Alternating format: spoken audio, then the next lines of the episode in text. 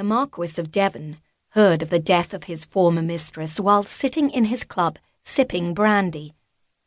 When the young pup, who was having a good time spreading the news, blurted it out to him, Devon's hands fisted on his glass. His heart took a quick thump, and then he was surprised at the sense of relief that flooded him, followed by shame at not feeling more than that. He nodded at offered condolences as he left the club and headed for home. Not that the townhouse in Mayfair was more of a refuge than one of his clubs. His townhouse was the place where he kept his clothing and worked at his desk in the library, where he made the requisite three trips a week from his bedchamber to his wife's for the purpose of getting her with child but he had no desire to put up with the shrewd glances and speculations that were surely to come if he remained at White's. He entered the mews, turned his horse over to the stable master, and took the stairs up to his house. He wondered if Eugenia had heard the news. As a polished and proper member of the ton, his wife would not acknowledge Margaret's death. Neither would he. They had never spoken of his former mistress. Indeed, as far as everyone was concerned, including Eugenia, he had still visited her for sex. As he approached his bedchamber, he didn't realize the lateness of the hour until the bell sounded to dress for dinner. His valet, Jake, awaited him. Good evening, my lord. I have your bath ready. Thank you, and this evening her ladyship and I will be attending the Ponsonby ball. Yes, I have the proper attire for the event ready. The man sniffed. Too well trained to show he needn't a reminder, since Jake knew Devon's schedule better than he himself did. Nevertheless, Devon sensed the slight rebuke. Two hours later, Devon held up the crystal decanter as Eugenia settled on the blue and white striped chair in the drawing room, where they awaited the dinner announcement. Would you care for a sherry, my dear? Yes, thank you, my lord. Always formal, his wife was the epitome of what he had wanted when he had begun his search for a marchioness.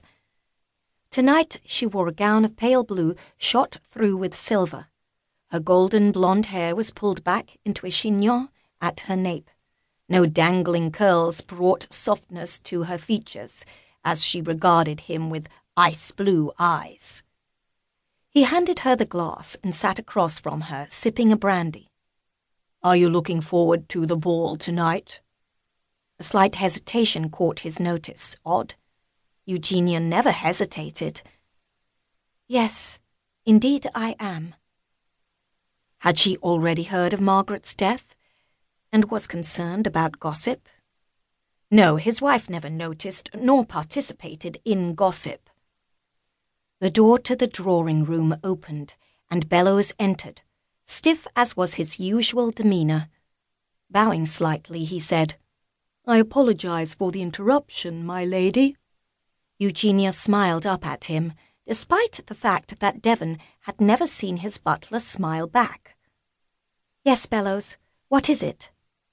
The upstairs maid, Susan, has requested an audience. I told her to speak with the housekeeper, but she insisted on speaking with you. She indicated she would wait all evening if necessary. The butler appeared as though he smelled something unpleasant on the bottom of his shoe. You may send her in, Eugenia placed her glass on the table. Not wishing to deal with servants' issues, after all, wasn't that one of the reasons he had wanted a wife? Devon stood. I will leave you to deal with this. No, Eugenia held out her hand. Please stay, my lord. If you are uncomfortable, you can pick up a book and pretend to read. I am sure this won't take long, and then we can move on to dinner. He acquiesced and headed to the sideboard to refill his brandy glass. He still would have preferred to remove himself, but since she requested he remain, he would bear it. Devon recognized the chit when she entered. A slight girl, and whether she was attractive or not was unknown since her face was swollen with tears. She crushed a handkerchief between her fingers and moved to stand in front of Eugenia. It seemed to him